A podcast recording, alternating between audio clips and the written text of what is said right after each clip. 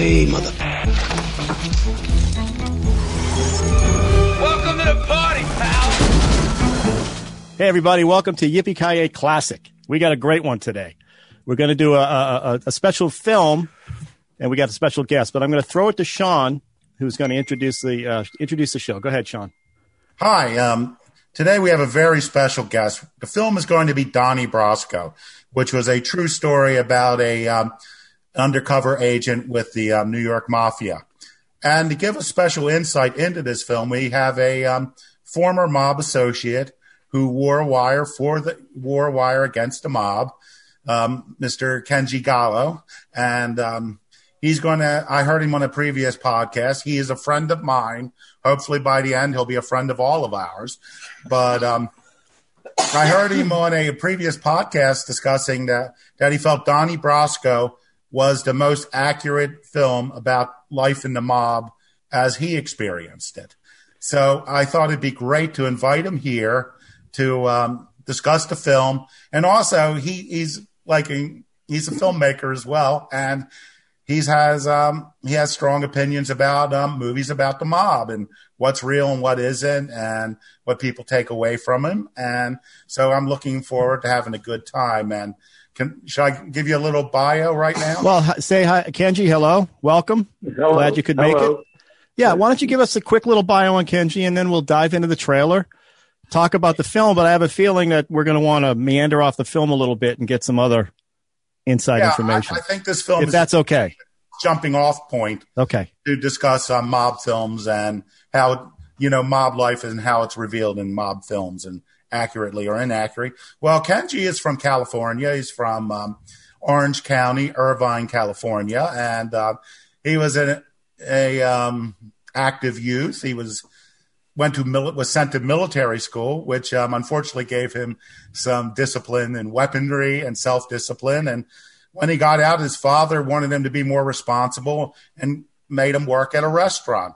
Unfortunately for Dad, the restaurant was the um, one of the major centers of cocaine trafficking in Orange County back in the early days of the um, cocaine cowboys. And at 15, I believe Kenji was was started in the cocaine business. And um, after a while, he left. You know, I believe Kenji, you said it was because the um, price of cocaine was dropping and the and the risk was rising. You got into the film Yeah. business, into the um, pornographic business, and that that is often controlled by the mafia, and um, that's how you got to um, meet people in the um, the mafia, and you started um, working with um, the Los Angeles uh, family, where you um, met a guy um, Jimmy Caci, who was sort of the street bo- boss, who, like Lefty in this film, took you under his wing and taught you the old school mafia way.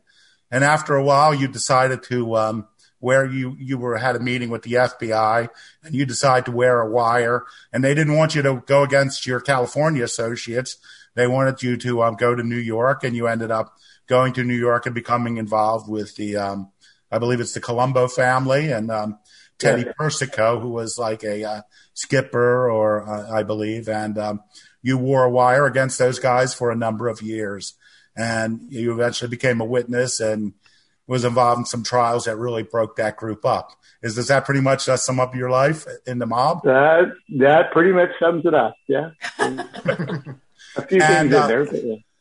Well, thanks for being on the show. No, and we met because um because you saw one of my movies, The Encounter Paradise Lost, and you liked it, and you sent you found my email and sent me a fan letter, and since, then, since then we've been um, hanging out at distance, at a distance. Correct. Yeah. All right. Well, um, let's show the trailer, uh, and then uh, we'll we'll dive in. When I introduce you, I'm gonna say, this is a friend of mine. That means you're a connected guy. Now, if I said instead, this is a friend of ours, that would mean you were a made guy. A capiche? When Lefty brought Donnie into his world, Who's this guy? This is Donnie, a friend of mine. he took a risk on a kid he hardly knew. I'm gonna have to school you, my friend. School me in what? Wise guy never carries his money in a wallet. See? Always in a roll. Bina on the outside. He gave him his trust. You gotta get rid of that mustache and get yourself a pair of pants. Dress just like me.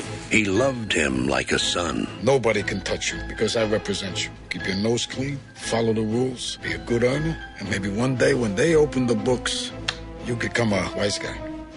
I die with you, Donnie. But he never knew the truth. There's a war going on in that mafia family, and that is where Joe is undercover. Donnie, come here. I want to know where my husband is. We don't know. You're gonna freeze up? No. A lot of guys freeze up. You said it was going to be three months. It's going on three years. Who he's with and who he's close to, they're all the top dogs now. He's right in the line of fire. There was a rat in Florida, Donnie. You know what to do when you find that rat, right, left? Could be I found him already. In our thing, you get sent for, you go in alive, you come out dead, and it's your best friend that does it. We have got to pull him out. You think I'm a rat? How many times I have you into my own house? If you're a rat, then I'm the biggest mutt in the history of the mafia. If I come out, Lefty dies. They're gonna kill him. Because he vouched for me. Because he stood up for me. That's the same thing as if I put a bullet in his head myself. Do you understand? Who am I? I'm a spoke on a wheel, and so are you. Hey, Don, Yeah. let's take a walk. I'm your best friend.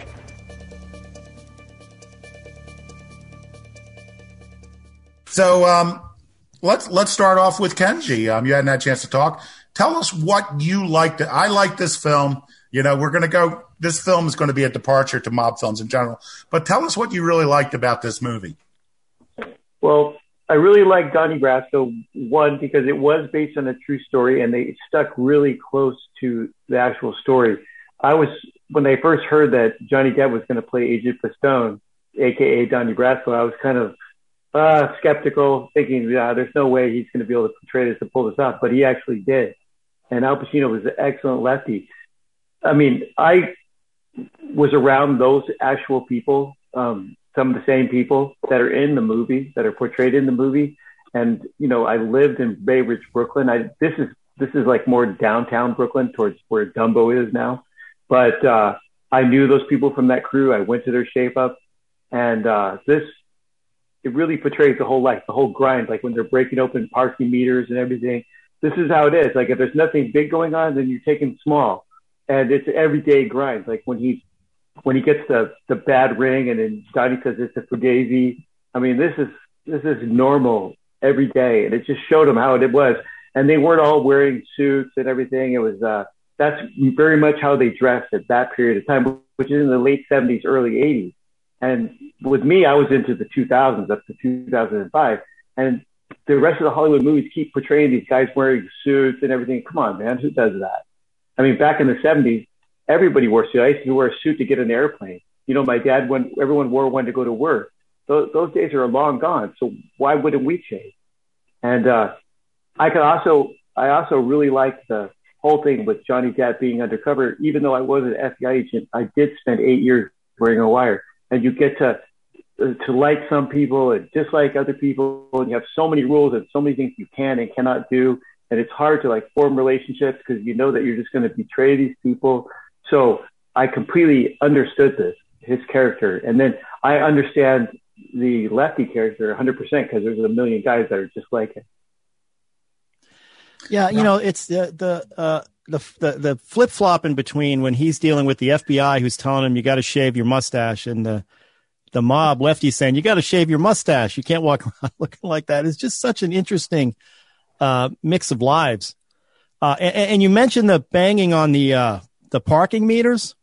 I mean, all Yeah. the little scams and stuff that were going on. Is that all? That's all realistic, huh? You that's you guys would try to figure out any way to to to to make money for whoever you have to pay it to or pay it up to or whatever. to make it for yourself. Everything is hands on, nothing too small. I actually knew a guy who had keys to parking meters and they only, Wow. they would go, they would go and take so much out of everyone. But I mean, they made thousands and thousands upon thousands of dollars doing this. But you know, it all adds up. You just get one little scam and two little scams and you just do it. And you know, when you don't have anything big going, you just take what you can.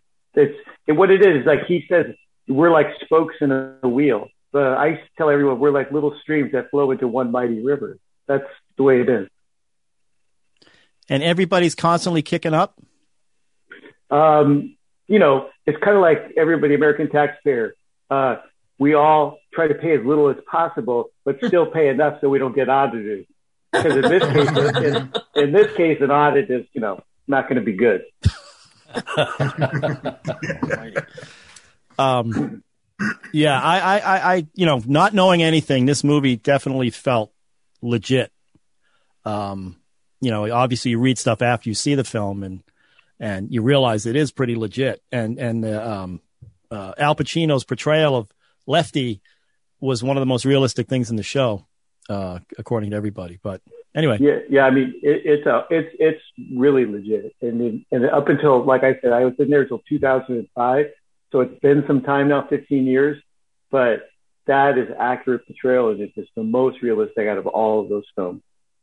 Now, now, Kenji, you had a relationship similar to that between like Johnny Depp and Pacino with a um, a mobster in Los Angeles, uh, Jimmy Caci, who was like an old school guy. What was that like being? Because you were like a really, you were not a mafia guy. You had your own thing going, and you were sort of brought in. So, what was that like? You know, learning the rules with the guy. Because in your book, and I should mention your book, Break Shot. Um, you know, everyone everyone should definitely pick it up. But what was it like entering that world and having like a, a mentor like that? Well, just like the movie, Jimmy said, got to shave. You have to be clean shaven. Cut my hair. Got to be neat. And uh, we used to have to wear a collared shirt and uh, things like that. If we went to a dinner or something, we'd have to wear a jacket. He was real particular about those kind of things. You could never cuss in front of a woman. And Jimmy was a captain at our street boss, a capo in the family. And he was an old school guy from New York. He was born in Buffalo. Um, you know, he knew all the bosses. He knew the Bufalino and all the bosses of Buffalo, Todaros, and uh, knew Russell Bufalino and uh, knew all the New York bosses too because he had been locked up in Attica for eight years. So he was really, really well known. And uh, he used to just give me, tell me all the rules and everything all the time, and then tell me about the life. Yeah, and you seem to have, of you know, in your book, you don't have a lot of respect for the mafia people, but it seemed like you did actually have some respect for um for him. Yeah, I, I, I really liked Jimmy. I respected him, and uh, he was different. He wasn't like the resident. He would never have anything to do with drugs or any of that kind of stuff. He's not like the younger guys with no respect. He respected the guy. He lived by the code. I mean, he spent most of his life in prison, in and out. And even before he died, when he was, uh, eh, I mean, close close to his death, after I flipped, I talked to him on the phone, and he even told me, he said, uh, you know, this life wasn't always cracked up to be. And I, I believe that he had some regrets about it. He told me a couple times in, in, when I was involved in it that it's not what you think. So yeah, Now, he was, he was different. One question I have to you is in the film Donnie Brasco, it seems like there was two two things going on. The the the mafia guys, they're high into the Catholic Church and their faith. And then, you know, the other side of that where they're living this you know, murderous kind of dog eat dog world, which you you attest to in your book. But you, you come to the point, did you almost feel like you were a Judas when you have to turn these guys in, who are your friends, sort of fake friends or whatever, you know, this the thing where you're ratting on them and for the FBI. So did you feel guilty in any way that you what you were doing? Like torn between, you know, two friendships or Yes, I did a lot, and uh, a lot of people I did. I purposely I didn't even want to go around. You know that they the FBI didn't mention them. I definitely didn't seek them out, and uh, some guys I really really liked. I mean, like honestly, I liked Teddy Persico. He he was a out of all those guys, he was a, a personable guy. Teddy Persico Jr. He was better than most. And there's a couple other guys I liked in New York, and some other guys I liked in in, uh, in New England and, and Providence. And I felt bad, and I, I used to go over there a lot of their houses. I used to go there on uh, Sunday, Sunday sauce, and go hang out. I went to their weddings. I went to uh, christenings. I went to birthday parties, and just to know that you're going to be trimmed, that's part of like what goes on. That's what it takes a long time afterwards to decompress from all that, and it's like it's really hard. And you start to think like, am I really doing the right thing? But then you see, you know, just when I thought like I'm not doing it, then you see some of the really bad, bad stuff that some of these guys do, and then you think, okay, now I'm on the right track. But it's really it got it got to be really hard, and that's why eventually I couldn't do it anymore. I just couldn't do it. It's too long. Now, in the movie, Don, um, Donnie Brasco was like the end when the light comes shining in, you know, and and they referenced the movie um, uh, Shawshank Redemption. We just had a podcast on that one last week, and it referenced, you know, the one part when he comes out of the prison, he's got his hands up like this, you know, uh, Wojo, the one that we were commenting, the one scene where he's holding his hands up like this, and the light, the uh, lightning strikes and then at at the point where Donnie Brasco, you know, he's about ready to get killed or something from Al uh, Pacino, well, his character, and the FBI shows up with the big lights. Did you have a moment of that sort when you were just about at the end of your um, time? I, I had a moment, but it, it wasn't exactly like that, and it wasn't what I thought at the time. I'll tell you. So we Teddy Persico had just been out of prison for a couple weeks, and he had a beef with a with two guys, and the beef went back to like when they had this Colombo Civil War, and so he was using me as an excuse. And so we went to his mom's house, and he got his brothers, and then we got guns, and we were going to to this hit on at Fourth Avenue in the middle of Brooklyn in the daytime, and we were try we got into cars, and his brothers didn't have gloves, so they're wearing socks, and they got in two different cars, and we're headed down there and he's like, why are you being so quiet? Well, I was being so quiet because everything was being recorded. Also, I'm trying to think in my mind, how am I going to get out of this? Because one of the, the most important things of the FBI is I can never commit any violence or be involved in any violence. And so I'm like, I can't get away from them. They're watching me. I can't call anybody. you know, uh, I can't text. There's nothing I can do.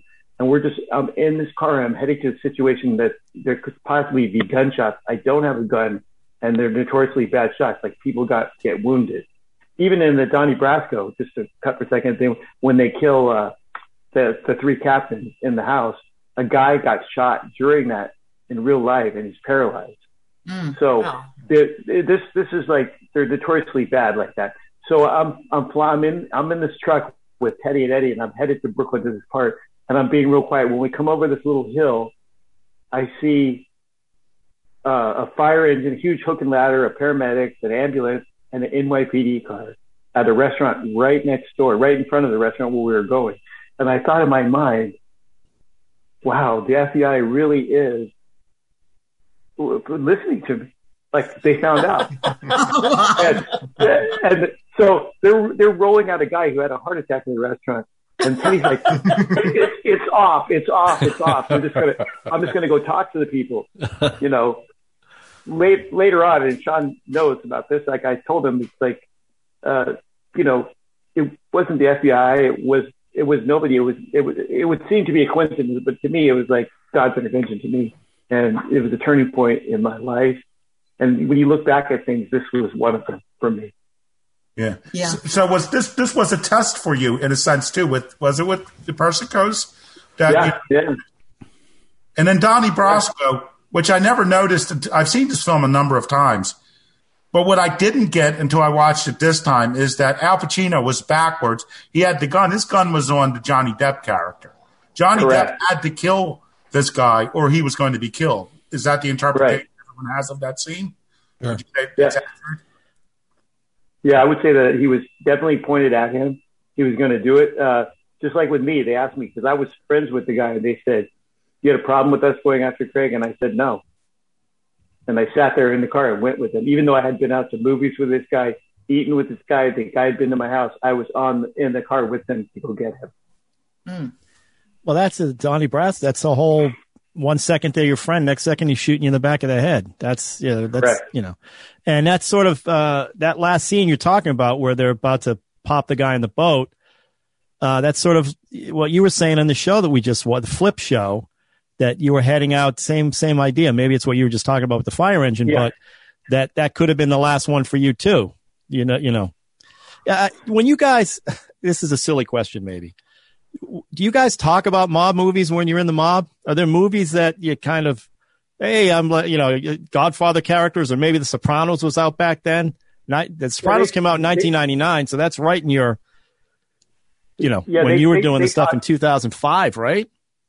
Yeah, they they talk about them. They talked about them all the time. They talked about other books. Um, the Sopranos, uh, we knew guys that were in that. I knew more than uh, there's a lot of characters from the street in those. But um, yeah, we talked about them. So Did they people generally like the mob movies and the mob? some some did it. I mean, a lot of these people are still alive that they portray in all these, except for the you know Mario Puzo's was it was like you know more of a fiction, but uh, you know they they would talk about them. Some they liked, some they didn't. They just like you know action movies too. It's the same thing. Yeah. Did they like the movie Goodfellas? Would you say people talked about that movie? Yeah, yeah. They Goodfellas they liked. I mean, Good, Goodfellas was a good portrayal of you know the early you know late fifties, early sixties, and seventies movies. Yeah. Angie, I, time. want, I wanted to ask you because you said you, you wore a wire for eight years. I didn't realize it was that long. And in this Yeah. movie, Depp, the whole time he's worried about getting caught, right? And that's on his mind Yeah. all the time because the mob is looking out for rats. You did this for eight years, and based on the interviews I saw, uh, forgetting about the the dual loyalty for a second, but the fact that you kind of embraced what you were doing and even wanted to expand what you were doing to help out the FBI. So I didn't get the impression that you were worried every second that you were going to get caught. You felt like you weren't going to get caught and you could do even more. Am I misreading that? No, I, think there's like no chance when when uh, when Donnie Brasco or uh, Agent Pistone was under. They were using Nagra recorders, which if you did film, you know, Nagra is a big, big Right. recorder, reel to reel, and they were using those, and they were even smaller. Then later on, they went to microcassette, which only lasts even on slow plays like 120 to 60 minutes on one side. You have to flip it, and that when when they would actually have a wire. I never had a wire. I had a uh, MP3 player, actually like a little small one. That one one that was in my watch, and it had a it had a very small, uh, tiny button that you did unless you knew where it was. You had to use a paperclip, and you press it, and all you do is still it click. And there is no off switch. Once it's on, it runs for nine hours, thirteen hours for the belt buckle, and it's the same thing. All I, I had to go through like a lot of stuff, so I couldn't have change in my pocket. I couldn't move my hands around a lot of it. My watch was on, I put on top of the table and let it sit there. And uh, you know, it, when when they outlawed smoking inside restaurants, they made it easy because we'd go outside, they'd smoke and talk, and then I could just sit there and it'd be right at voice level.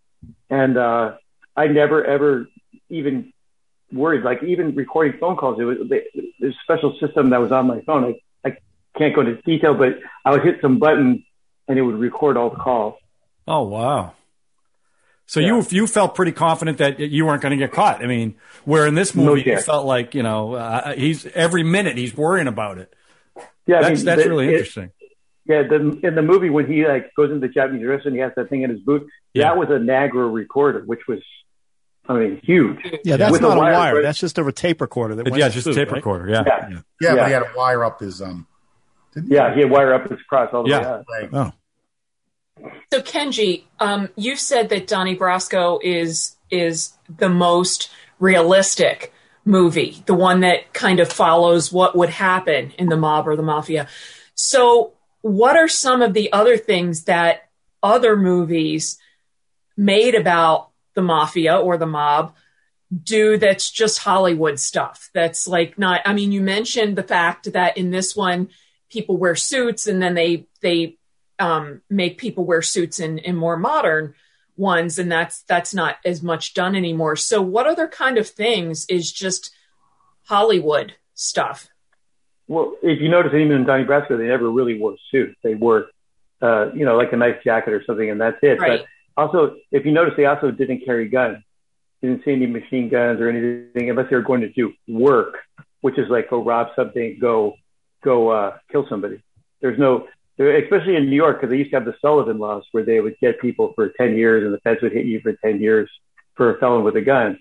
Um, they don't carry it. And, and it's, it, in fact, it's, if you bring one into a social club, it's, uh, it's a no-no. So they would never carry guns and you don't bring it to the table and it's, uh, not like that. And you don't just flash one around. And the other thing is, uh, you hear, you, you always see guys like getting slapped by the boss and the boss yelling at somebody. Okay, you're dealing with a whole bunch of outlaws, criminals. All of them, all of them capable, capable meaning they can kill you. And uh, you're not going to slap one, and it's, it's not going to go. You can get away with it right then, but that's the guy that's going to shoot you in the back. He's going to be the first guy. Believe me, you're gonna, you're gonna, you when you when you deal with these people, you have to give somebody an out. Like uh, the the Chinese and the Japanese, they always say like in their criminal, you have to let them save face. You have to give them an out. You can never ever directly challenge somebody, or else you will end up dead. So that these that's where a lot of these other things go when the boss is like yelling at me, like who's to respect somebody like that? What kind of leader does that? This is mostly it's more like a military, like uh, you know, you you every, you have a military rank. You have the you have underneath the associates, you have all these people in the crew.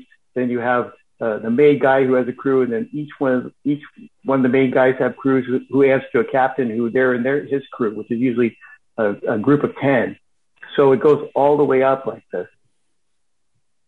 Now that was a big moment in Donnie Brasco when um, he um, when uh, Sonny Black, um, Mike, um, what's it, Mike Madsen, Madsen. slaps um, slaps his associate, punches him in the face, and like the entire room grows silent.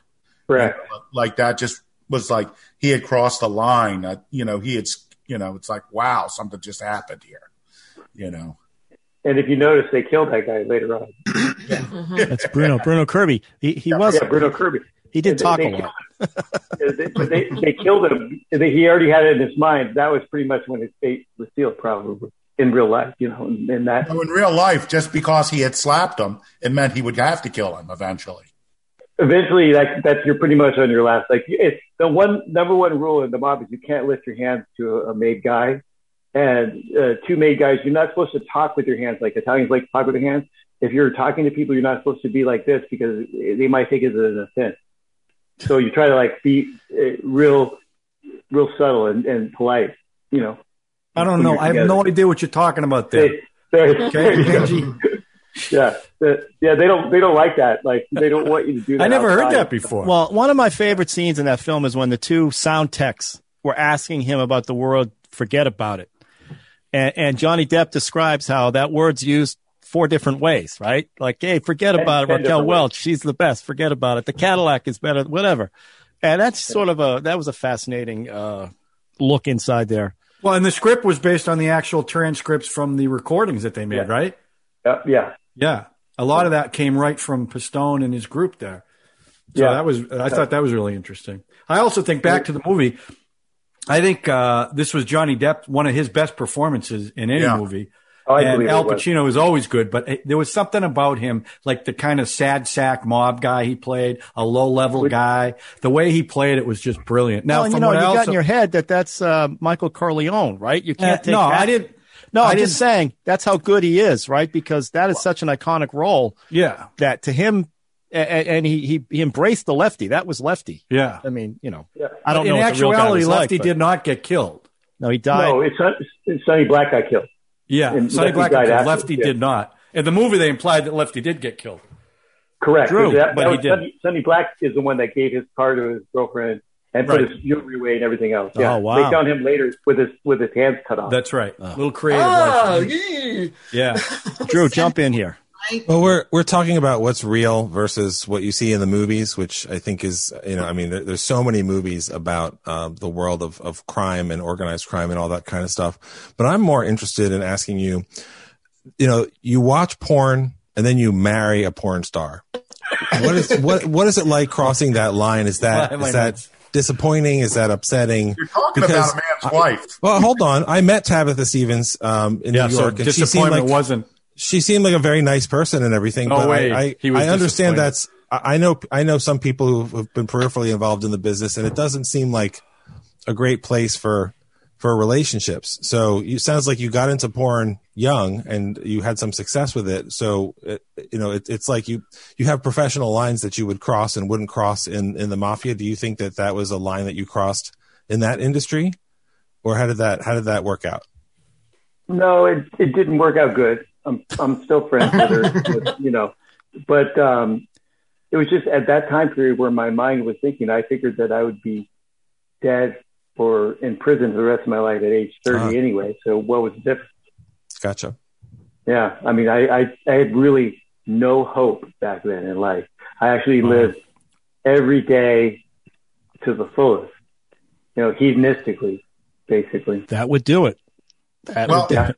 Hadji, I want to tell a story from your book that I think is kind of illumina- illuminating to this point is how you had this um, high school sweetheart who was like a really straight girl. And Correct. obviously you took a, um, you took a different route and you knew you couldn't stay with her.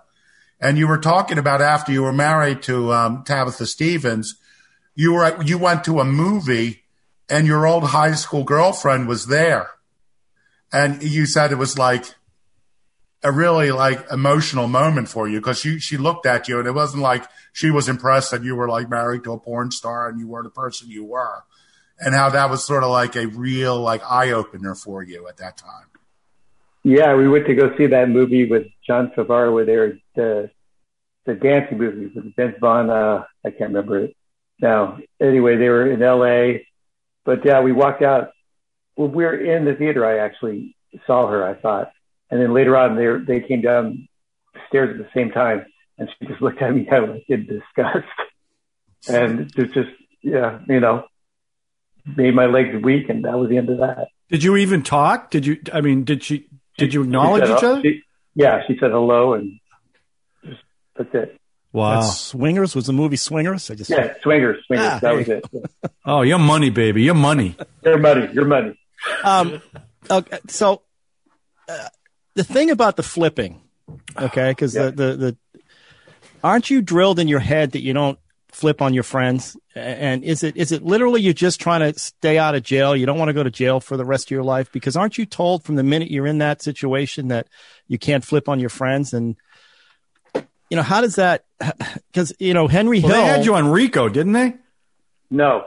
So you're you're it's drilled in your head from when you're real young in this business all the time. And I had taken it so many times, every time, and I had to go and start over every single time because it's not like in in in the movies where they portray when everyone takes care of you when you're gone. You're gone, out of sight, out of mind. That's it.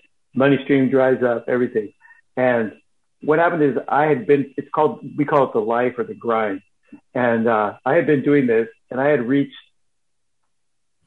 the end where I just didn't believe. I, I used to be a, a true believer in this. I really thought that this is like what I wanted to do and what I wanted to do the rest of my life. And I used to think in my head at the end of this, it was it was got way too long. I'm getting older. I don't want to do this anymore. How am I going to get out? And I kept thinking of a way, like you you know, there's always those movies about the guy's going to get one last score. It never happens in real life because it's too easy to go back to the well to get the stuff. And it, and life is hard. So I kept thinking of like, how, how am I going to do something? And again, this is another instance, like when I, they talked to Sean, it's God's strings that are pulling. So I kept thinking about this and what, what I was traveling and I happened to be, uh, in New England. I was in Providence and I got a call from somebody and they told me that FBI agents had just come to their house and left a card for me. And I thought, them, why would they come to your house instead of going to my business or they know how to get hold of me, my lawyer. And then, so I go, give me the name. And I never heard of the guy. So I called the main office in Los Angeles and I asked for him just to make sure he's a real guy. And they put me through to him and he said, Hey, we just want to talk to you. And, uh, where are you? And I'm like, oh, I'm out of town. And I was going to, I was going from Providence to Canada and I was going to be back. So I'll be back in three weeks. And, uh, I said, I'll be back in three weeks if you want to talk. And he said, sure. And, uh, but make sure you get a hold of me. So three weeks came and I called them they told me to meet at this deli, uh, the Kaplan's in Orange County, Costa Mesa. And I, uh, figured that I was getting locked up again, you know, because I just don't understand like why else they would want to talk to me. So I did much like Lefty did. I left all my money except for twenty dollars. Left no wore no watch, brought no phone, um, wore two pairs of two pairs of socks, a pair of sweats, a hoodie, and it's like real real warm stuff. And I got to the deli and um, I these two agents were waiting outside. They asked me if I had any weapons on me. They searched me and then they said, "Don't get freaked out when you go in. There's a lot of agents in there." but you're not getting arrested. and I said, okay. So I went to the inside there with them. So the two guys were behind me, and we walked into this private dining room thing, and there was eight other agents in there, and I went, ah. and they were like, dude, relax, relax, you're not going to get arrested. And they sat down and they told me, or they sat me down and they said, look, you know, we watched you. I had a little case against me right then, not not really a big deal, just another one that would have just been nothing. And they said, we want you to cooperate. And I said, no, not not interested. And they're like, well, hear us out. And then they, I said, I don't want to rat on my friends. They said, we don't even care about your friends in LA. And I said, well, I'm not really interested in this. And they're like, look, you're a smart guy, man. We watch you. You could have done a lot of stuff. And uh, I go, well, what do I get out of this? And they're like, the only thing that we can promise you out of this is a fresh start. And right there, that clicked with me because that's what I wanted. And I said, a fresh start. And they said, yeah, it'd be just like you had life over again. And I go, well, how long would I have to do this? And they said, six months to a year top. Yeah. And so I said, I said, I'm in. Right there, right there. No, Wow. they're like, you don't want to think about it? And I go, nope, because my mind, that is what I wanted. This is what I hoped for before. And I said, okay. And it- like I said, it lasted eight years. Um, the, I have to tell you, they kept all their promises.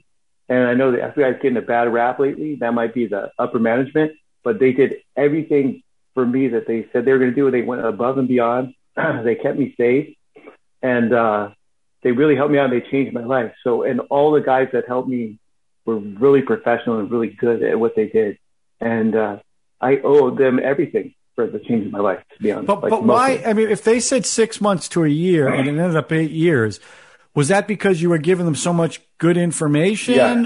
and Yeah, you had no problem with, with doing it for this long? Well, see, because then it gets into the whole Johnny Depp thing. Is I was still scared. I had never done anything else but this, so I'm still a criminal, playing a criminal. I'm a, me, playing a criminal, pretending to be a criminal, but I'm not. Right. And so I'm still in that world, and I kept thinking, what am I going to do when I'm done with this? Right. And I kept worrying about it, but then I kept. It got to be such a grind that I couldn't take it after that. Eight years is just too much. and uh, I, I was thinking about, you know, what am I going to do after this? I've never done anything, and uh, this is my whole life. You know, where am I going to go? Who am I going to know? And uh, so I just kept doing it. And and what people don't know is, is before this was even over, I fled out on that case that I had over me before it was even over because I didn't want to go. I, I had to keep going to court and like you know prolonging it, and I just wanted to get it over with. So I'm just like, just I'm going to plead guilty. I pled it out, like my lawyer was my lawyer and everything else. So before it even done. So, so when it sounds was like done, it sounds like when- when- um sorry, I'm ahead, Drew. No, you go. It's, it sounds like you know the the idea that you wanted a fresh start. Um, that that was what was really appealing to you, and it, it sounds like um, and I I get this because I love it. Also, it sounds like uh, mixed martial arts really was a big part of building a new a new Kenji basically, and, a- and a new life and a more positive life. And you also sound like a guy that when you did something, you went in and you and you did it as hard as you could. So I I'm not surprised to learn that you were you know at a gym sparring with real fighters and all that kind of stuff. Can you talk a little bit about how that helped you? Because I I I can't help but see that you know like you said you you got the new start and you are asking yourself now what, and how Right. did MMA help you with that? Well, what I did is right when I got out, I still had in my head that I wanted to make as much money as I could. Not really worried about how how I did, except for except for legally. So I had a mortgage company, but in between that, I, I was doing mixed martial arts, MMA, which wasn't even a real sport at this point. I was just doing Brazilian Jiu Jitsu, and uh, Well, that's the best one, I- so that's a good choice. yeah. So I started to meet like a lot of the fighters, and then I would just and and I started to go to the gym all the time. And then one of the owners of it asked me if I would come open it up and teach some classes in the morning. And I said, sure. I'm like, you know, whatever. And I started doing that. And then I just got more and more into that. And, you know, I was in the mortgage business and then I was a, I was a, um, commodities, uh, broker and trader. And, uh, as the com- economy was collapsing, it gave me time though to, to work on the martial arts. And as I started doing that, people, more and more people started asking me to train them and train with them. And so I, I, I walked into a, a gym, I was in the gym with UFC fighters, like real guys, you know, Mark, owned by Mark Munoz, Reign. And I work with him and I, from the minute they open and I work with real fighters. And then I started training regular people, everybody. And then, uh, I, I quit my other job and I just started training people. And it really changed my, my life because you have to work at something. You have to do something and there's no faking it. Like if you're going to say you're like, I, I'm Brazilian Jiu-Jitsu black belt. You have Wow. to work at it Yes, you and do. you have to it takes it takes a lot of time. I did three days two days forever. And it takes it takes a lot of work and you have a lot of failures, but you learn to just keep it overcoming. And that's what changed everything. And then again i'm in this gym with mark munoz who's a big big christian who just shaped it. He used to before all our practices everything he would pray or pray afterwards. And i used to think ah and then it just it just slowly as you get more involved in life you just start to change and it just helped me it gave me an outlet and something to do and then where it wasn't all about money and doing stuff it just started doing it just kind of happened organically where people just started asking me hey uh, can you train me and then they just gave me money And that got your aggression too, right? Because you said you were always an aggressive person, and mixed Yeah. martial arts was a good outlet for it. Yeah that that killed it all after that after once once you start doing jiu-jitsu and everything every day that's the end of that it just That's ended true. I don't. I don't mean to backtrack, but I want to backtrack. Um, Okay. a- after the eight years, so now it comes out, and and uh, there were arrests made, whatever, based on the information you gave them. At that point, when it came out that you were the one, did you have to go into uh, witness relocation? Did you have to hide for a while? Um, well what's the time frame after that? So I relocated long before that. So I, in the book, I ended it with the the uh, the ride with Teddy Persico when we're going to do that. But in real life, it went on, and then we. It, I got into a fight with uh, one of the older guys. Uh, he he accused me of a bunch of stuff, and we, he brought me to a diner, and he he he started yelling at me and like accusing me of stuff. It was just him and I, and then he said that it, I had a smirk on my face because I was thinking he's like accusing me of saying something, and I was thinking in my mind. I recorded it. no, I could actually play it back for you. And he's like, if you don't wipe that smirk, if, you don't wipe that smirk off your face, I'm going to punch you in the face. And I said, if you punch me in the face, I'm going to knock you unconscious. And then he's like, you would do that? You'd raise your hand to me. And I just got up and I started to walk out. He tried to pull me into his car and I, I didn't go with him. And, uh, I got in my car and then they took me out and I, I disappeared. And I went to Toronto, Canada and I was gone. And they started to figure out then that I was an informant, but they couldn't prove it. So they were calling around looking for me. But I was like long gone. I was gone out of that. And it was like over a year. I was in, in, uh, in protection for over 18 months after that. But before they even did anything, it was over a year. And then how do you get into mortgage banking and Yeah, and commodities trading. What's your background trading. I mean, did, did they send you to schools? The FBI sending you to school? How does that work? No, they would have, but I just thought about it. I kept reading about stuff I might want to try.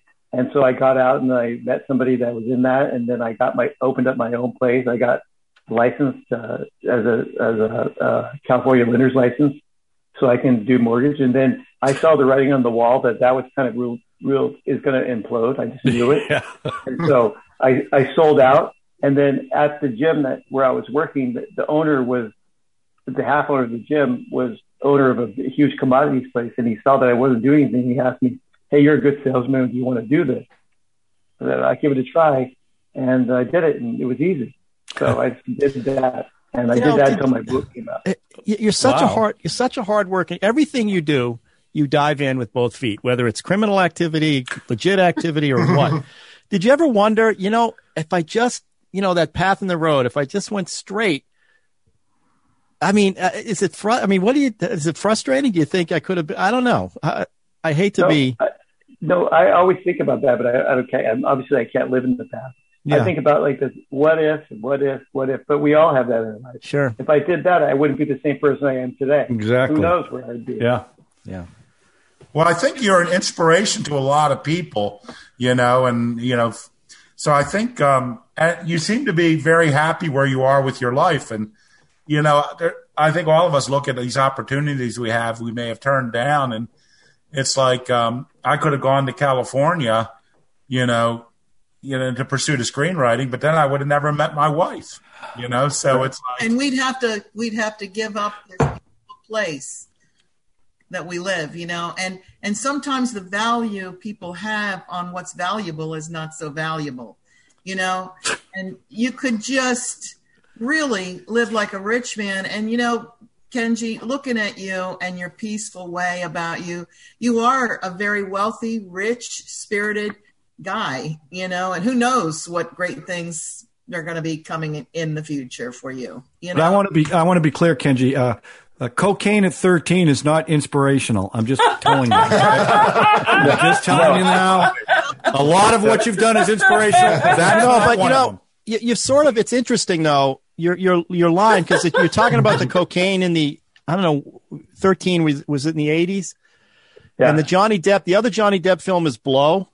Right. About all the cocaine that was brought in through Miami and then to California. He went. I, I Same forget people. the I forget the guy he's playing. George Jung. Jung. Yeah, George Jung. Yeah. Uh, is that the same time frame of you in L.A.? Yeah. Yeah. Same time frame. Yeah. Yeah, so Same you're people. crossing all these uh, Hollywood films that are, you know, directly related to your life. It's pretty amazing. Sean, Yeah. you got to write a Same. script about that. That was I- my question. Is there a is there a Breakshot? Is there a Breakshot movie in the future? I mean, your book came out Um, in, I think it is- 2016. So Yeah, it is, no, it's 2010. It has Oh, been okay. so it's been it's been sold and optioned a number of times. Right now, it's optioned to uh, the people who did um, Wolf of Wall Street. Oh, okay. Oh, really? Uh, yeah. So nice. We'll see where that goes. Wow. And isn't one of the reasons that it hasn't been made so far is because of your ethnicity? They keep wanting to make you not what you are. But now, yeah, because I'm Asian. But now times have changed. So Yeah, we're gonna yeah. see. Now it's perfect timing. Right. Yeah. Now okay, how good- realistic is the film Johnny Dangerously?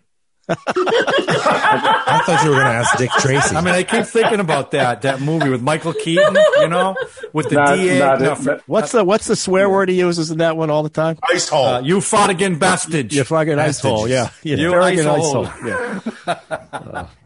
Well, that's just so fascinating listening Yeah. to you. It really is. So, what are your top? You know, just I, I just want to keep have to remember that we are a movie podcast. What are your fa- five favorite gangster movies? Five.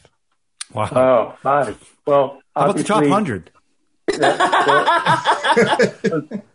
let's see. Obviously, I like uh, this. Is this one? Obviously, Donnie Brasco is number one. Number two, one of my favorite shows is Thief with James Caan. Oh, Thief. Favorite. Oh, great Thief. movie. I mean, just a great portrayal. Real 1974. real. Yep, it's a it's it's a great a great movie. Also, if, if you really look at another good one, would be James as the gambler, the real one. I mean, excellent. And then you know, I have to say Godfather because like, and I would say part two, part one, and part two, not three. And then, uh, and then the last one would be, um, man, it would be. I can't. I don't even. I Not wouldn't good. Goodfellas not in that group. Oh yeah, Goodfellas would be in that group too. Yeah. I like that much better than Casino. If they would have used a different cast at Casino, I think Casino would have been better. Yeah. So what you're saying movie. is the the Interesting. Fratellis in the Goonies not a realistic portrayal. but I, but I do, but I do love the Goonies. Um, It's- it's a. It's. Shuffle, shuffle. Well, that's another thing I wanted to ask you. Forget Chance. about forget about mob movies. What's uh, what's your top three movies of all time? Doesn't have to be mob movies. What movies do you like? Ah, No well, I love like like uh, three days of three days of the Condor. I'm- Oh wow, you and Ralph are gonna Yeah. get along fine. yeah, I, I really, really like that. I thought uh, Robert, uh, Redford, and then like Robert Redford in either Butch and Sundance or Jeremiah Johnson too. Oh, We sort Then of he plays the trapper. yeah. He was supposed to be in The Godfather, Robert Redford. Yeah, I know he was. He was supposed to be so- Michael Corleone. Oh, you supposed to be Michael? Yeah. Wow. Wow. I Oh, don't see that. And um, I don't see that either. So, um, and like, you know, other ones like I like Scarface. I thought it was a pretty good, you know, back back in the day film. Sure. And um, other than that, I just uh, like I watch I, I watch movies now like Downton Abbey. Like those are the kind of things I, I like. Downton I like, Abbey? It's a wonderful show, John. Come on. It's very I, was not- absorbing. I got to be honest. Uh, that's not one that I was expecting. Uh, we ask every guest this I was question. hoping for like Shrek or you know, something like that. Uh, we ask every guest the same question. Uh, how do you feel about the counselor? Oh no, no, No. we do not ask every guest that question. I try to, but Have you seen I told you, Kenji, we go off the rails every now and again. So Yeah, that's one of bother. yeah. Don't bother with that one. Yeah. How about Slapshot? Have you, do you like? Slap- Oh God, seriously? Yes, I did like that. I did like that one. Who doesn't? that was so horrible. If you got a pulse, you'd like that movie. What? That's awesome. Nothing. Oh yeah, I'll watch it when I watch this. Uh huh. Still on the pulse, John. Sorry. so I mean, ultimately, what we're saying is Donnie Brasco is a pretty accurate portrayal of what goes on, and um, and and I, I'm fascinated by your, like I said, your line of all these kind of arcs you hit based on Hollywood films, and and the years that you were going through. Your thing is is pretty interesting, and and all the connections between the actors and what was going on and all. It's pretty it's pretty fun. So Yeah. it's been great. Do they really say you're going to be sleeping with the fishes? Um, not like that, but they say like, "Hey, you're going to be, uh, you'll be out there. We'll make you disappear. We'll disappear you. We're going to plant you. Um, yeah, those kind of things. Yeah. How about uh, Disappear you as well. I don't know. It just fell off a truck. How about that one? Yeah, that, that that one's a real one. Angie, I got a question for you. So, in the old days, uh, you know, of gangsters, they used to kiss the boss, you know, on the cheek. Did that still go on in your time with the mafia? Uh, Early, but later on, they they didn't want you to do that, especially outside, because like John Gotti and those guys had that was all on film all the time. Oh. They, that that was that's a, that's a European way of greeting, so they stopped that. They, they they just like they stopped like they didn't want you to wear like a sharkskin suit, no ro- gold Rolex, no big gold chains with diamonds. Of course, the no, the shaving thing was always the thing. No no baseball hat. Yeah, so yeah, that was real. Cause Why I no facial hair? They just don't like it because you could like it's a disguise. Oh. What I always compared it to, when, and this is when I saw the movie Donnie Brasco. What the point um, is that I was thinking when they kissed the the boss, it was almost like a Judas kiss. You know what I mean? You got Judas on No. the brain. Betrayal. It was a betrayal, and that's No. uh, you know their their fa- even their you know they proclaimed them um, really you know their uh, first uh, communion was very important in that film as is uh, the Godfather, the the wedding, the elaborate uh, The Italian baptism. wedding, the baptism, the very big Catholic, the c- close to God kind of people that they they say they are. You know, they're Christians that they s- proclaim. A lot of the mafia is so far from the truth. You know, how can they live Yeah. each other? And the betrayal is sort of like a Total lack of respect. A little like the priesthood. It's like a slap in the face, you know, Yeah. like how Judas kissed uh, Christ when he was gonna be going to the Sanhedrin. You know, it's just Well, it was just Easter, so you know. No, the only time that they did that in the film is when Mike Corleone did that to uh, to Fredo. But in, in real life, in real life, it's just a European way. Just like all the Italians, a lot, a lot of Europeans did that. So. Well, here's one stereotype, and you see it in the and you see it in The Godfather. And since you were into life, you know, it seems like what they always do in the movies that are trying to portray the mobsters in a, I wouldn't say necessarily favorable light, but less negative light, the good mobsters as opposed to the bad mobsters, like in The Godfather, is that it seems like when they're at work, they'll kill people, they'll do this and that. But when they're at home, they love their wives and their kids and they're gentle and this and that. I just, you know, as an observer of human beings, I just don't see that see that in the case. It seems to me that if you're like a violent, if you're like a really violent criminal, you know that violence is going to bleed over at your family. in, at home. Do you Familia. find that? Did you find that the case? Because you've been there at birthday parties. Yeah, it, it's just like real life. Good person, even in a bad situation, going to be good to their family. Bad person, but they're always lying anyway. They're deceitful because the women, the children don't know what they're doing. It's all a lie. It's all based on a lie. How can you have anything? The whole world, the whole world is a lie. they, unlike the Sopranos, they don't tell them anything. They're not involved. They don't. They're not allowed to come. They're not brought around. Nothing to do with it. So it's just like it's just real real life. Almost all the people have bad kids, drugs. It's it, if you take the time to raise your kids, you get good kids, and that's the same Yeah. as that, basically. Uh, one last thing about Donnie Brasco. Again, Donnie Brasco was a good reflection of good kids, bad kids, and all that because Lefty had his son who was a heroin addict, and it you know Right. affected what he had to do. The thing where they were giving money back and forth at Christmas, Yeah. like they'd each come with a, a you know just a, a card that had a bunch of cash in it, and Yeah. Lefty would, Lefty would ultimately always take Johnny Depp's cash off him.